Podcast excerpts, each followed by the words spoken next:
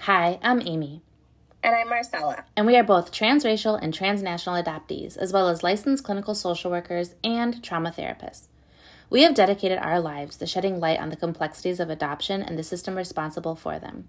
We have seen, both personally and professionally, the silent and overt struggles brought on by this trauma, and we are determined to do our part to bring about healing. We know that some of the information we share and topics we unpack may be triggering and uncomfortable at times, but we feel the only way to promote change is to be honest by sharing our truths and elevating the experiences of those in our community. We hope you will join us on this journey of listening and learning with an open heart and an open mind. Welcome to Adoptee's Dish. Hey, everybody, welcome back to Adoptee's Dish. This is Amy. And this is Marcella. We're so glad to have you here tuning in for another episode. We're really excited and in honor of Valentine's Day. Lovely. It's falling on a Tuesday when we have our new episodes. We're really excited to dive into the topic of this this myth, this phrase that is very frequently used in the adoptee community, but we are kind of putting a spin on it. And so this episode we're going to be diving into the fact that love is not enough. Love dun, is dun dun dun dun dun. Yeah, and I think that this is something that we've talked about and touched on in many episodes before. When you in social media spaces, I know that this is a phrase that many adoptees talk about. And in this episode, we just want to unpack that a little bit more deeply and and discuss why it's not enough. It's a great start. Yeah, for sure. I mean, I always consider this one of like the biggest myths of adoption and i think that it's one that adoption and just the whole industry that it is like this is a really foundational myth because people have this misconception that oh i can just love the trauma away or i can love the pain away or as long as i'm loving this child then that means like everything is going to work out and everything is going to be totally fine and it really causes a lot of damage because it's erasing it's dismissing it's minimizing number one certain just parts of the child and then on top of that the very real trauma that they've experienced and so for me this is always just like one of the top this has got to be in like the top 3 biggest biggest myths for me in terms of adoption. Yeah absolutely and it's something that adoptees feel right like just yeah. being an adopted person part of the experience is just knowing that love is not enough and even working with adoptive parents i mean i've had so many parents i know just from life, both clinically and personally, it took a really long time to feel bonded, let alone have like a genuine love, like a maternal love or paternal love for their yeah. child. And I think that that really shook them to the core because they had this expectation, you know, at the time of placement this love would just sprout and it would be so strong and there'd be these paternal or maternal instincts and everything would just be so amazing and wonderful yeah. And from the adoptive parent side, uh, I think it's brave to admit at times that there it took a really long time. Yeah, I think it really sends the message. Um, it's it's like so like fairy tale-ish, right? That just kind of premise of, you know, love is all you need or love is enough or, you know, all you need is love, all those like cutesy little phrases. But I think it really just kind of sends the false advertising that like this love, this really intense love and this bond is going to be instant and that it's going to automatically be reciprocated. Like it's automatically going to go both ways the adoptive parent to the child and the child to the adoptive parent. And that that love can just like overpower and you know rise to any challenge and that you don't need to bring in mm added supports, added interventions, added education that you can just kind of coast on the fact that, like, oh, but there's love there. And I think that it's just unfortunately this messaging, this really false messaging that the adoption industry, adoption agencies have fallen back on because it's like a really good marketing tool. Totally. And you can love somebody so much and have genuine attachment that's secure and wonderful. But love doesn't necessarily know how to navigate trauma, and love doesn't necessarily know how to have conversations around race or grief or mm-hmm. loss. love doesn't necessarily have the skill set to be really therapeutic and attuned, right? Like some of those characteristics, I think, are what make love a special and intimate and, you know, wonderful connection, attunement, all those things. But just because somebody loves someone doesn't mean that they also can't be harmful or hurtful. And so there's a lot there that if we just like stop the conversation at I love them and that's it, then we're automatically going to be misattuning to children and their needs that are so specialized when it comes to being an adopted person. Yeah, I mean, I think I see it so often, and you know, I work with a lot of families. There, there is immense amount of love there, right? There's so much love. Uh, there's lots of good intentions, right? But I also see that sometimes that love, especially when it comes from the adoptive parents and it can actually hinder things because it's like that love makes you want to shelter that love makes you not want to have the hard conversations because you don't want to be causing any pain. You know that love is something that makes you want to kind of like ignore the really heavy stuff and just kind of focus on the positive. I think a lot of times that's where like the toxic positivity mm-hmm. mentality kind of comes in and oh, so I am not by any means saying that love is not important and it is a vital component, but it can't be the end all be all. Right. No, that's such a good point. Yeah, I'm curious though, Amy, with like the clients that you work with, or even perf- like personally over the course of your life, have you been confronted with the like all you need is love, cutesy kind of type messaging? Oh my gosh, a hundred percent. I think when I so I've always been su- super impacted by my adoption, and I, I from a very young age I got really curious. I went I entered reunion at the age of 15. I searched I was super young um especially for international closed adoption from our generation. Yeah. I there was so much pushback from family friends or I think family in some ways of just like, why would you allow your kid to do that? She has everything that she needs already. Why? There's like this like mentality that she already has what she needs. She should be grateful. There's, yeah, you know, you guys love her so much. Why would she ever be curious? That's like, she's being so disrespectful and going against this quote unquote love, right? So I think just mm. personal level, I think that it is there's such a misunderstanding of what the experience of adoption is for an adopted person that by being curious, you're labeled as being unloving or ungrateful or disloyal when really it's a human quality to be curious. We all have these parts of us that deserve answers. And if you're curious about something, it deserves exploration. I think, though, that that is something that has always been around, right? Or like I, I, even in practice, in my practice all the time, I still work with parents that take it so personally. Yeah, for sure. Or when their kids just say, Hey, I'm really curious about birth country, or I'm really curious about, you know, maybe I'm ready to search. And parents can take that very personally as they don't love me. Right. They don't yes. love me. I loved them so hard. I gave them so much I've paid for so many things, or, you know, how could they do this to me? And when parents don't work through their own rejection stuff, their own grief and loss, it's really easy to take that trauma personally.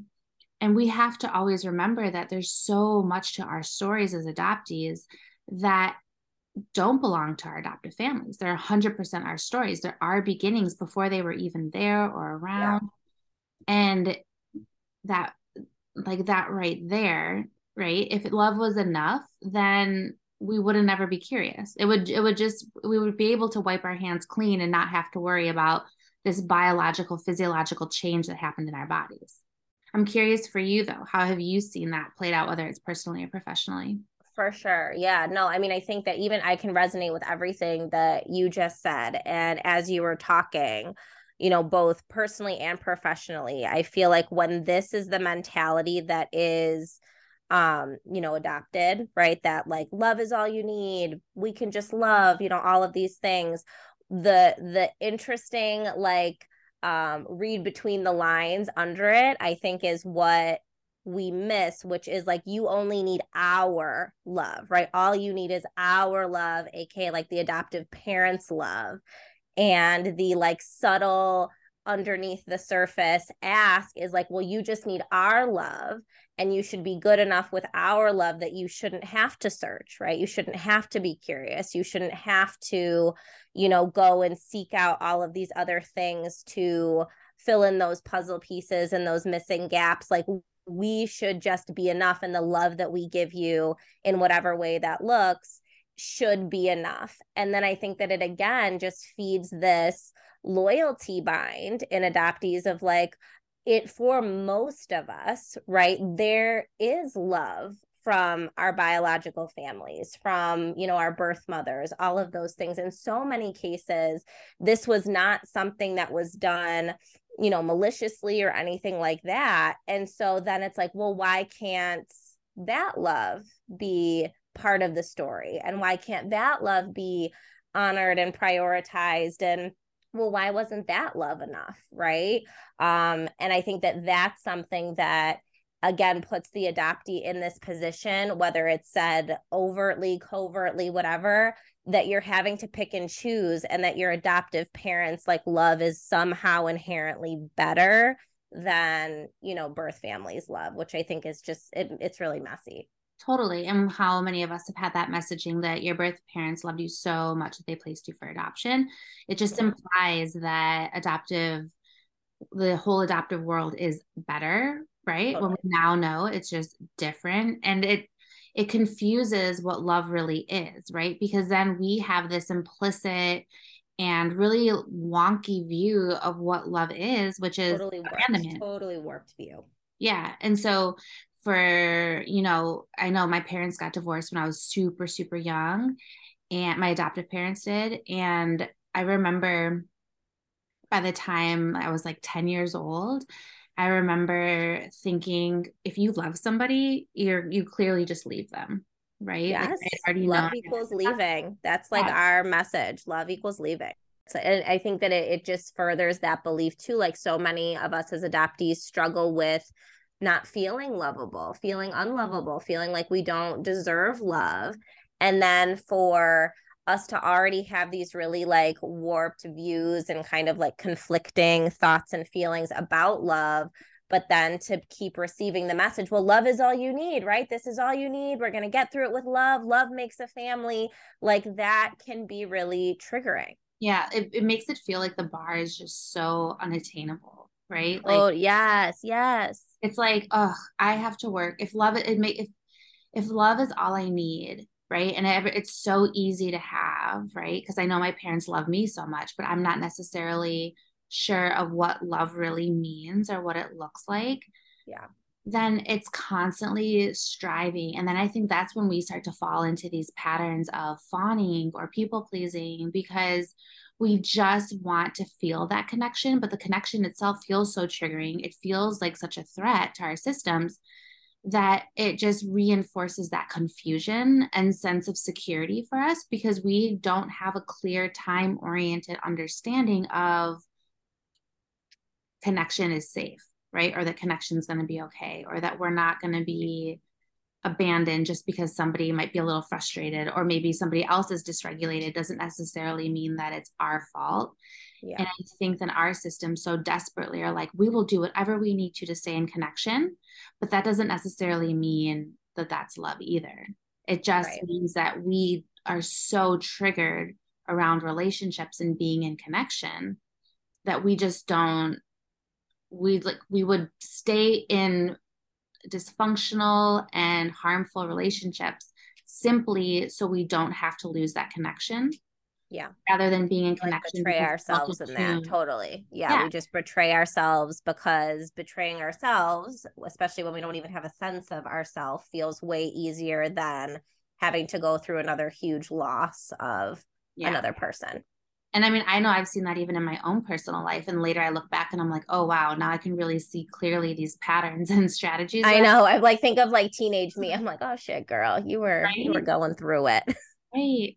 And I think it's really common too, because what I see in clients, and I even see it as young, young me, is just like when kids are i see this all the time in practice where kids will be make a ton a ton a ton of friends and then all of a sudden parents are like oh my god she started or he started the year with so many friends and now doesn't talk to anyone or last Gone. year all this yeah. stuff and like now a totally new friend group right and i think it's it just rein it just reinforces my belief about how we're constantly in this dance of connection feels really amazing. Our systems just know intuitively that that's what we need to survive.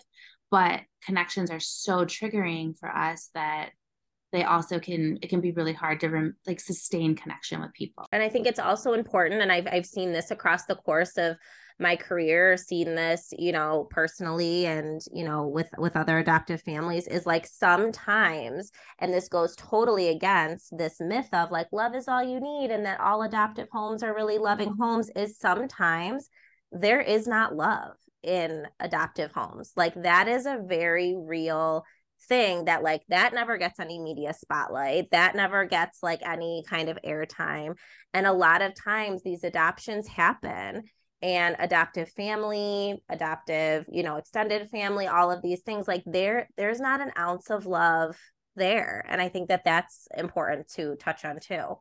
It's so true. I mean there's a reason why adoptees are four times more likely to attempt suicide right there's and a that's lot. facts people like that's yeah, that's a fact that's a real life statistic and it's not i mean if it was if it was all sunshine and rainbows and butterflies and unicorns then that statistic I would assume would be my theory would be that that statistic is just extremely different, right? It would just present differently. But there's so many things that pour into why I think that is such a high number. And one of them, I think, is that just across the board, there's so much misattunement. Parents are so excited to grow their many parents are so excited to grow their family through the process of adoption, whatever that motivator is and whether it's well intentioned or not. And because that excitement overshadows so much, right? I'm the adult and I know what's best. And I I have always had this vision. And so I know what's best. Or I just love you so much. So that's gonna be enough, right? Like yeah. that all falls underneath that same umbrella. And again, whether well intentioned or not, that misattunement in itself is going to be missing the mark. If a child is experiencing distress and not having the mirroring or the outlets to be able to express that, or expresses it and doesn't have that match sensitivity with it, it's just going to enhance and complex, make everything feel more complex when it comes around that that initial adapt, adoption wound. Yeah, for sure. No, and I think that that touches on something really important because, like, just on a fundamental level, myths like this, right? This love is all you need myth or love makes a family, it really ignores major statistics like that, like legit yeah. life or death statistics for mm-hmm. our community that you know need to be addressed in order for us to find healing in order for some of those wounds to be healed so that was just one of them i mean i am always one to think of just the the the fact that we as an adoptee community are so overrepresented in substance use facilities, in the mental health world in general, in prisons, like all of those things. Like there are huge, enormous percentages of people who are adopted in those spaces. Totally. Yeah. Right? Yeah. And like, yeah, you're right. Like it wouldn't be if it was just as great as everyone portrays it or hopes for it to be, then that experience would play out so differently. Yeah for sure. Another big one and i'm sure you you talk about stuff like this too with your clients especially when they're you know school age age uh kids and things like that but like another really important statistic is like adoptees like we are two times more likely to have some sort of disability or you know challenge that impacts school performance and school functioning. Like that is that's a really significant statistic because mm-hmm. most adoptees are going to be going to school for at least, you know, through high school and things like that. And like that is something that is bound to come up. And again, you think of like that all you need is love statistic at schools, right? Like lots of times the teachers really love the kids, right? Really love them, really care about them. But if they're fundamentally missing this piece of, oh, this kiddo was adopted and I'm going to need to attune differently, I'm going to need to, you know, uh, show up differently. I'm going to need to accommodate differently. That kid is either going to be mislabeled or pathologized or put into situations that are causing additional trauma, or mm-hmm. they're going to totally slip through the cracks. A hundred percent. Well, yeah, I think, yeah, I mean, that's such an excellent. And I think like my mind immediately goes older adoptees that come from inner, inner, like inner country adoptions. Right? Yeah, like sibling then, groups. Yeah. And then are doing ESL in school and yes. just, and like getting pathologized just for not knowing English. Right. And mm-hmm. having, um and then or just you know and like just that experience alone right just having that experience of moving to a country and you know having being thrown into a new culture and then having a school system that is just not culturally competent when it comes to understanding where you come from no. and your customs or how you value education or what resources were or weren't available or and that yeah. can, and another thing too is i think what we i see and i'm sure you see this too is that a lot of times when we have these conversations we focus on like these really really big behaviors or these big behaviors that feel confusing or random or whatever they look like but like the really in your face kind of stuff. But what i also see is the flip side is that there's a huge group like a huge population of adult adoptees that i think fall into the camp of perfectionism. Yeah and a lot of their stuff is they suffer in silence because they don't want to rock the boat. They don't want to um, push limits and boundaries out of fear for falling out of rejection or upsetting or being rejected again. And so their internal worlds are so wildly anxious that mm-hmm. those are the ones that are going to slip through the cracks all the time because people are, oh, those are the kids that are so good. They're always listening, they're yeah. always like performing so well. But they're burning themselves out every single day. And that's not sustainable. Their systems don't believe that they're able or like even allowed to have that permission to rest because if they do something could slip up right? And so they're in this constant hypervigilant state and that's so unfair right? Like we also have to be able to be attuned enough to know that there's something else going on there as well. Right. Well and i think what's so important too is like when you know you have adoptees in those survival states that you're talking about right like they're not in a place where they're even like able to feel your love if you have it for them. Like they are just so laser focused on surviving and getting through moment to moment that even if you're like living that mentality of like all you need is need is love and I love this kid and you know like that's not translating through. Like you have to raise the bar for yourself as the adult or as like the other person in that adoptee's life to be able to actually make a dent and kind of be able to pull them out of some of that survival mode. Again, I'm not saying that love isn't super, super important, but love in and of itself is not going to be able to pull somebody back to like a regulated state and into a non survival mode. Like it's just not. Yeah, 100%. Yeah. I mean, if it did, that'd be awesome. Yeah, that'd be great. Yeah.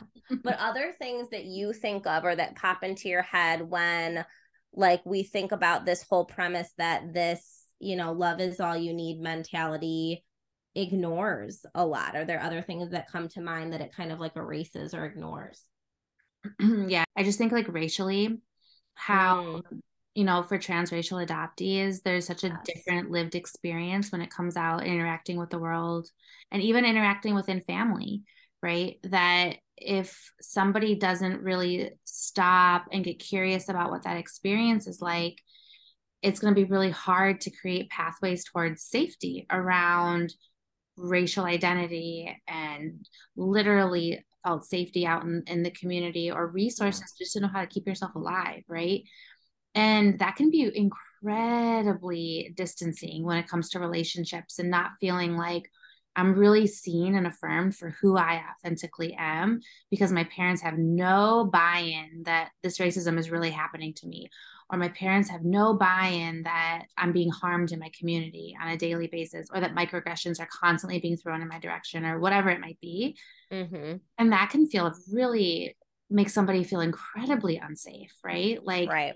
how can I feel loved? Again, going back to that survival mode, if I'm constantly like feeling that no matter where I turn, I never know where danger. Right, exactly. Yeah. and when our systems constantly are getting cues of danger like that then it becomes really hard really really hard to attach yeah. Well, and I think that it goes into something that I think you and I have both mentioned as transracial adoptees and in other episodes is, you know, maybe, right? Like our families, our parents have the mentality and do love and adore us and have that love is all you need approach, but that does not mean that the rest of the world has the, you know, I love you, I'm going to love and embrace you kind of mentality, right? Like that might have been something that, for example, like my parents had. But then, like, when I went out into the world, like on my own and didn't have them to kind of like shield and protect me and things like that, there's a whole lot of people out there that I can tell you right now, like, they don't love me, right? Like, they do not adopt this mentality. So I think that just, you know, even parents having that mentality and thinking, oh, everybody else is going to have it toward my kid too, is like kind of naive because that's it's just not the reality, especially when you're talking about you have a kid who is, you know, black or brown. Yeah. We talk, I don't like the terminology, but I'm just going to say it just to make a point. But we talk a lot about how adoptees come out of the fog, right? Or like they, there comes know, a point, I and I don't like that terminology at all. I don't, ugh. but yeah, it's just just to make a point there's a point usually in an adopted person's life where they just tend to get a little bit more curious about where they come from their experiences how adoption has impacted them as a whole and i think what i'm seeing now just in clinical practice and i'm curious if you see this too i would say that after doing a lot of work in session most parents kind of have their own equivalent to that right where it's like oh kind of fed into a system here. I feel a little duped. I feel like yeah. I didn't really have a full understanding of what all the impacts of this. My agency left a lot of this out and they get curious with that as well. And as an adoptive parent, I think it also can be hard because we've talked about this in other episodes too, like this whole rupture and repair, right? So, like, ruptures happen automatically, right? Nothing's perfect. Uh, there's going to be bumps in every relationship but it's that repair. It's how we go about fixing those bumps in the road that brings attachment, that brings connection, that brings felt safety, and ultimately brings love, right? And I think that one of the most powerful things that adoptive parents can do is admit that, right? Like admit mm-hmm. I did not have all the answers. And I certainly yeah. still don't have all the answers. And there have been things in that we've done in this house or that we've done in the community or that we've exposed you to that have been really harmful. And I just want you to know that I see you and I love you. And I'm very, very, very sorry that you ever had to be put in a situation that made you uncomfortable or that was that made you unsafe or whatever it might be.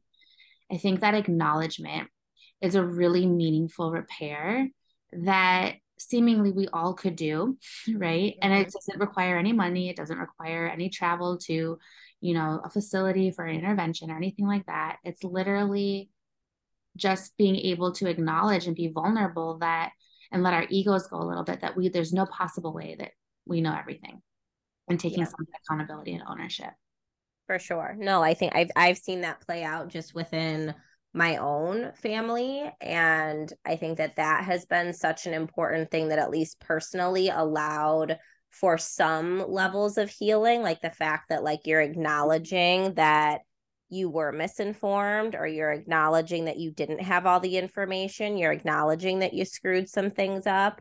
And i do i have i've worked with many many families over the years that they did kind of have some of those light bulb moments. And in some ways those light bulb moments can be really really amazing because they're like you know really important. But also i do think that there is this sense of like like kind of like an oh shit moment of like oh like i thought x y and z and now i'm realizing that that was totally inaccurate that i might have actually been doing some things unknowingly that were really really harmful. And now i'm having to figure out like how do i now backtrack all of this? And how do i figure out how to make those repairs where i can?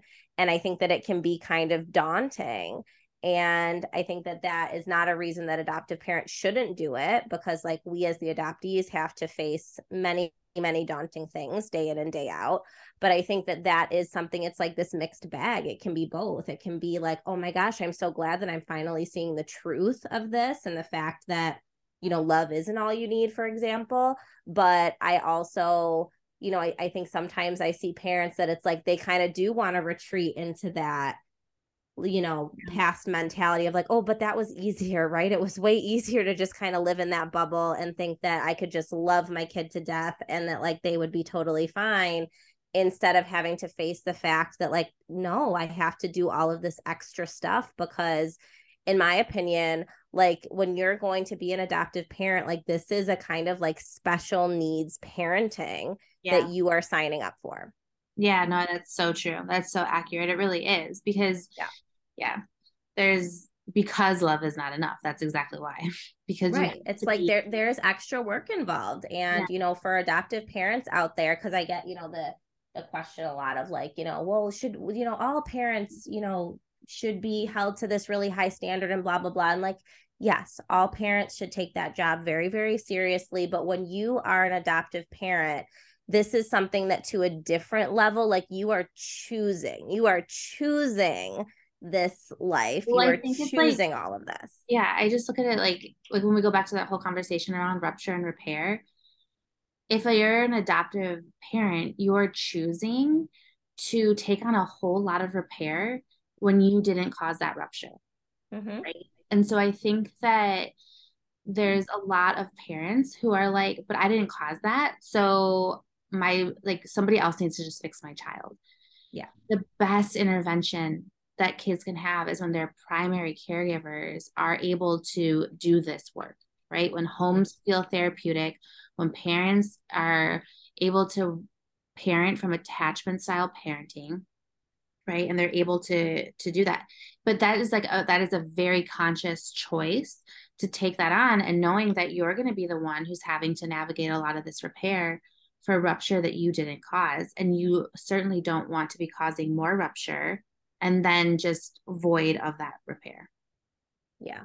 Yeah, totally. I mean, I think that it's just if you think of it just big picture, there is so much harm and so many there's so much fallout that can happen from you know premises like these being like the stepping stone for adoption right and i think that that's why a lot of people who quite frankly probably are not equipped for many different reasons to be adoptive parents end up you know pursuing this because they you know they drink the kool-aid. They think oh you know i could love a child. I could love a cute little baby. I could love you know this cute little sibling group. Like of course no problem. And then everything inevitably kind of blows up once that adoption takes place. And then so often i see then the parents really struggle to.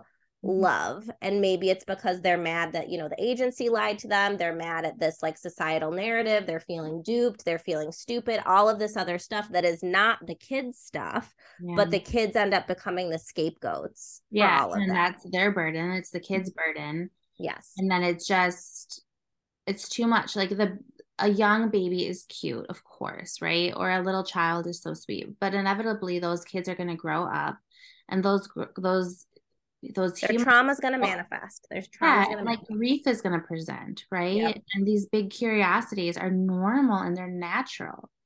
And we don't want to shame somebody for being just naturally curious about their stories or where they come from.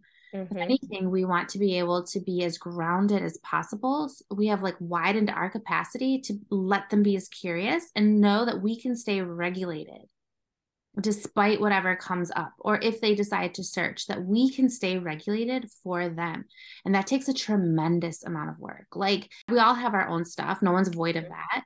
But because you're actively choosing to invite somebody from a different family, from like a different lineage, from a different ancestral place, all this stuff into your life, and even if it's a kinship placement, right? Mm-hmm. There's still this like huge level of trauma there and the more that we understand ourselves and can work through our own stuff, the more compassion, empathy, and space that we can hold for others who need who others who are more vulnerable to work through their stuff, right? Yeah. Why would we not want to give somebody that gift? Mm-hmm. Like, why would we ever be resistant to creating safety for others? We all deserve that. If we deserve that as individuals, like, how could we? I just never will understand how that people are resistant to creating safety for other people. Totally. Yeah. It's mind boggling. It's mind boggling. But I think that you hit on something so important of like, so often it is the adoptive parents or the professionals or the teachers or whoever it's their own stuff that's getting activated and just from what i've seen clinically over the years it's like not that the love like entirely goes away but like the the love kind of shrinks a little bit because it's masked and it's like covered up by like the frustration and the anxiety and the stress and the overwhelm that this family system is going through because there's so much stuff that's rooted in trauma. So people are not you know, once they've kind of gone through some of this, they're not leading with love anymore. They're leading with, I want this behavior to stop. They're leading with, oh my gosh, you're pissing me off. They're leading with, like, oh my gosh, I'm so overwhelmed. Why are you doing this to me? All of these other things. And then unfortunately, this, you know, all you need is love premise, like the love is really, really hard to access. And I think that is where so many adoptees end up getting pathologized, put in like residential cent- treatment centers, you know, put on medications. Like there is so much research that shows there is overrepresentation overrepresentation of you know adoptees in like residential treatment facilities and group homes. So many adoptees. I can even just speak to my caseload. They're over medicated just to make these really big things stop to try and suppress however this trauma is manifesting and i'm sorry like to me that is the total opposite of loving. That is that is there's there's not there's not love in that. Well yeah because when parents are activated and working and functioning out of their own survival mode mm-hmm. there's no way that they could possibly be and I, and this is like this is i'm not trying to be offensive but i mean this is just human fact on like human behavior. If like parent or not if you're activated, there's no way that you can be as attuned then to somebody else. Like it's just you're, yeah. you're activated, you're lit up in all your own stuff, and that's hijacking and running the show. Totally. And so you're now you have a child who's super hyper vigilant within connections and re- uh, within relationships.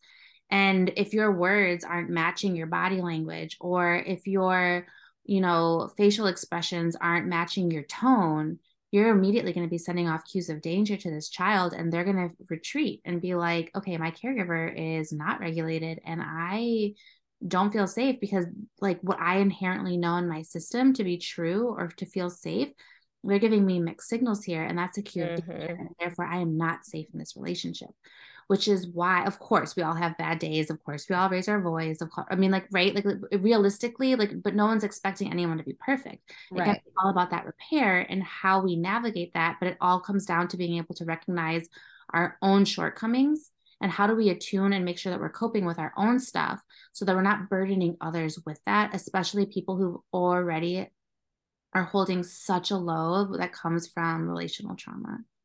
Yeah for sure for sure I wanted to, too, we had kind of talked about before we hopped on just that inherent, and this is like for adoptees out there that are listening, and just some insight for people that are not adopted, but just the difference between love and attachment, right? Because like you never hear the phrase like attachment is all you need, or like it's always love is all you need, or something like really cutesy like that. And this is something that I see really no matter the age of the adoptee that I work with, something that is on the table of there's kind of like this confusion with love and attachment. I don't know if you see that too with the people that you work with. Totally. Yeah. Yeah. Yeah. I mean, when we think about attachment, we need to be attached to our caregivers and we need to like for have, survival. For yeah. survival, which is why I always say, and I think people like really don't understand what I'm saying when I say this, but the younger we are, the more rejection feels life threatening because the younger we are, the more vulnerable we are, which means we're more mm-hmm. dependent on our caregivers for survival. So yeah. the younger we are, if a caregiver comes in and says, Hey, I like don't want to take care of you, or I'm neglectful, or I like whatever that is, our systems go into panic and um, attachment, abandonment shock because all of a sudden we're like wait a second. My expectation is i'm going to be cared for by my caregivers. That's what like what my biology says is going to happen. And when that doesn't happen like how am i supposed to survive? Right? And mm-hmm. so like so that is really why attachment is so important. But as we grow and as we access our own communities as we critically think and reflect as we get curious and whether we're given opportunities or not given opportunities to explore those curiosities and what we might find in that exploration we might come to very different conclusions of like okay I was attached because I was a child and I had no other choice. Like I had yes. to be in that environment. I had no choice in who adopted me or who raised me or where what community we lived in. Right. Those were adult decisions. Mm-hmm. Now as an adult, I'm realizing, or as a teen, or as I'm growing and I'm getting curious, I'm like, whoa, some of these patterns or exposure has been really, really harmful to me.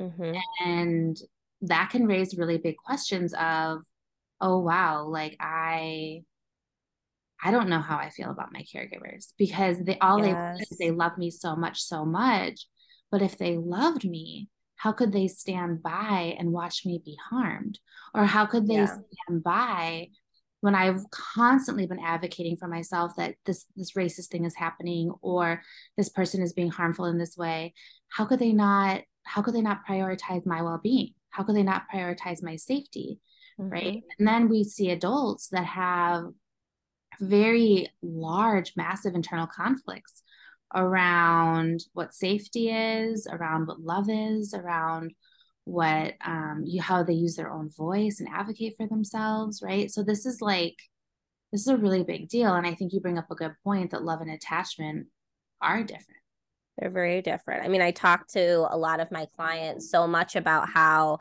there's like this amazing, amazing study that um talks about just the the parts of your brain that light up on like a brain scan when we're talking about like, you know, a child and a caregiver are just two individuals that are connecting from a place of attachment which is survival based. So it's all like that like really um you know primitive part of your brain that's lighting up. And then when it's you know an actual like love based you know connection it's totally different areas of your brain that are lighting up so even just on like a neurobiological level those things are so different and yeah. when as for us right again like you were saying um, we didn't have a choice, right? We didn't have a choice in, you know, whether we were, it was first our, our birth mothers, then it was, you know, if we were in institutionalized care or foster care setting and there were a bunch of caregivers, and then we went to adoptive parents, like we had to shuffle around and like attach, quote unquote, with like all of these different people just because we were totally reliant on them for our needs.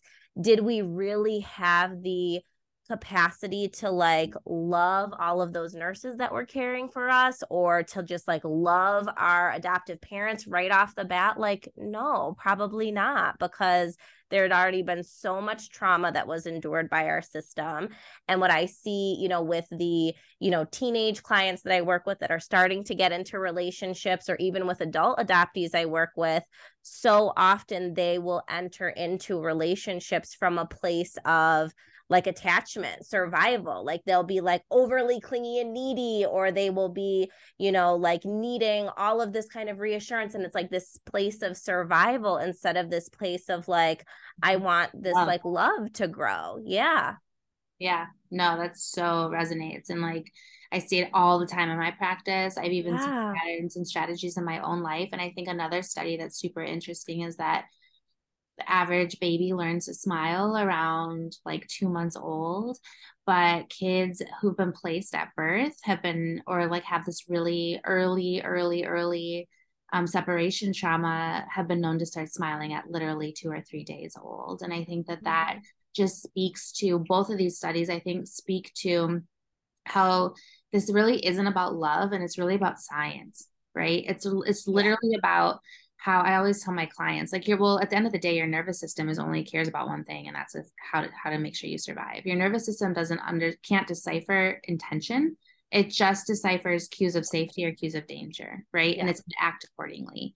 And so, and if there's confusion, right? And if it's not clear on what something is safety, how it's conceptualizing safety or how it's conceptualizing danger and threat, right? That might even be wonky and like not fully totally yeah accurately, right? Which of course makes sense when we think about the brain and how it develops and over time. If these things have impacted the nervous system from day one, well, then how could the system ever have a fair chance at really knowing, you know, yeah. these cues of safety or cues of danger? Yeah but i think that that's always like a really hard reality and i've i've sat with adoptees and you know even myself like over the course of like my therapy healing journey of like it it sucks to know that on some level like that fairy tale-ish story of like oh yeah like i just instantly loved my parents and all of those things like isn't necessarily the truth. Like it sucks to know that like little teeny tiny me had to just like attach to them because like it was what I needed in order to survive.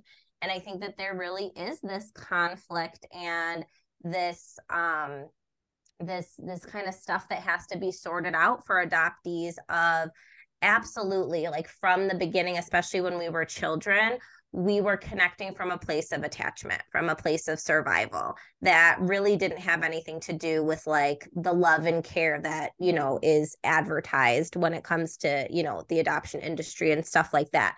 But I think that it is important to know like it does not mean that there can't be or isn't love amongst you and your adoptive family. Cause I think that a lot of adoptees get freaked out of like, oh shit. So that means that like I didn't really love them, or that means that that wasn't real. And then like we get into this like vicious cycle and it's like another one of those perfect examples of like it can be both. Like it can yeah. be that you had to attach because that was what you were wired to do and that was like the best that you were possibly doing at the time. And it could be that you genuinely do have have love for you know all of these people. And it also could mean that you don't and that's okay. Yeah Another thing that comes to mind is that if love truly was enough, I don't think there would be so much resistance for supporting birth family. Because mm. love was enough, then seemingly you would do any and everything that you could to make sure that your child had everything that they needed. And if search and reunion was part of that, or if open adoption, you know, um, like wasn't going smoothly and parents were feeling really threatened by biofam connection right? That that like wouldn't exist if love was was not enough right? Like if love was enough yeah. then then that would be a lot more smooth. But i feel like so many barriers come up where parents don't want to co-parent or have this open mentality or yeah. you know, from our generation so many parents opted to adopt internationally just so they would never have to deal with that bio family piece right and so yeah. i think that that's another huge message that we're sending to children is that yeah you're i can accept you into our family but I don't really see dignity and worth in anybody like in your ancestral line or in your community or, or your racial group or whatever that might be. Mm-hmm. And that's a very mixed message that can, when when internalized, again, is just like internalizes cues of danger. Like I don't see how that could ever be anything other than that. And that's just something that's going to break attachment. Mm-hmm. And then the the further that that divide that that rupture is within attachment, well then it's going to be harder to reach towards love because what you're saying is that like just because there's attachment doesn't necessarily mean that there's going to be love right yeah. and if we have attachment that's very broken well now we're setting the bar so much higher for a child to feel loved and be able to yeah. give in return totally i mean as you were saying that even about birth families is like i really believe that if you know this if, if love really was enough right like we probably wouldn't necessarily see as many adoptions happening because like i was saying earlier so many adoptions right? Like i think of you know just even my own adoption right? Like there was no lack of love there right? Like i like there was a lot of love there. It came down to didn't have resources right? Didn't have supports didn't mm-hmm. have you know mm-hmm. education those kinds of things. And so again it sends that message of you know it's not enough for love to be all you need from your birth family. It has to be from this other total, you know, unit that is separate from that. That's better. It's and like one's better and one's worse. That's the mentality that that sends. Or even to take it a step further is that if love, if if the love for that child is like truly as large and massive, then why wouldn't the emphasis be on family preservation? Right. Like right. Saying like how why wouldn't it be the conversation be more about how can I resource this family more or support mm-hmm. this family more? So that because I love this child so much, I would never want to inflict this type of trauma or hurt on them. Mm-hmm. So that mm-hmm. does it become a conversation about love or does it become a conversation around entitlement to that child? And I know that that's a really hard and really, really triggering point to make but it's, it's so true, though. It's it's, it's so true. It's so true and it's it's also like where the money is. Like that's another like really harsh reality but it's like there is no money in family preservation right? That's just like you know helping this this family get on their feet have what they need allowing that family unit to stay intact. That's not where the money is which is why the adoption agencies have really like clung on to messages like this because it gets people in the door. Like it gets people interested. It keeps that demand sky high all the time. Yeah no 100% so wild so wild. It's wild. Ultimately, I think the you know the conclusion to all of this is that love is not enough, and there's so much more that we can do to resource ourselves and support one another to make sure that our needs are being met um, and that parents are able to be really attuned. And I'm so thankful to know other adoptees like you who've devoted your life to literally having these conversations totally right back at you hermana it is it is it is it's not for everyone right? I think that it it it is a special breed of us that are able to do this work when it hits us on such a personal level. And then also it is like what we do day in and day out with so many other people and you know it it is draining and it's exhausting because you know even though we're talking about you know the love is all you need from such a like clinical lens and like all of these you know statistics and things like that like you know just my own system like cringes hearing some of these things because i know not only has it impacted my life over the years but it also impacts like my clients like that stuff that i take really really seriously. And you know our, our hope in having these conversations is just to get the information out there and hopefully have people out there think differently about some of this stuff because it seriously is life saving if we can make some of these changes. It, it's honestly I, i'm not saying that in like an exaggerated way like this is honestly like life saving for for our community.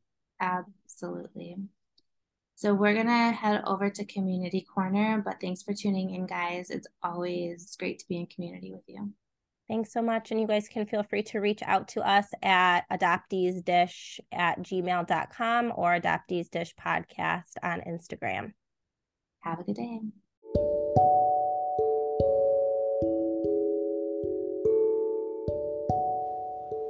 Welcome to Community Corner, where every episode we will share a tip to deepen allyship within the adoptee community. No matter your connection to adoption, it is our collective responsibility and within our capacity to heal broken systems. Welcome back to Community Corner. We like to take a moment in most of our episodes now to just give a shout out or a special tip or fact. And today, in honor of Valentine's Day, we thought it would just be great to pour some love back into our adoptee community. Yeah. So to all the adoptees that are out there and listening, just please know with every ounce of your being that today on a day like Valentine on a day like Valentine's Day, but also just every day that you are worthy of safe and healthy connections, that you are loved and that you are deserving of spaces that are safe for you to be able to honor all parts of yourself. Yeah. And so, for the all the moments where you don't feel like you've been seen, know that you are truly seen and that you are so deeply and incredibly loved. Until next time.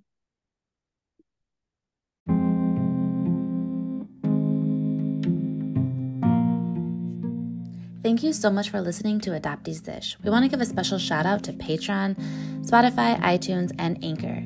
If you like what you heard and want to support our work or allow us to have amazing guests on the show, please consider making a donation. We can be reached on Instagram at Adoptees Dish Podcast, at Grow Blossom, and Marcella Maslow.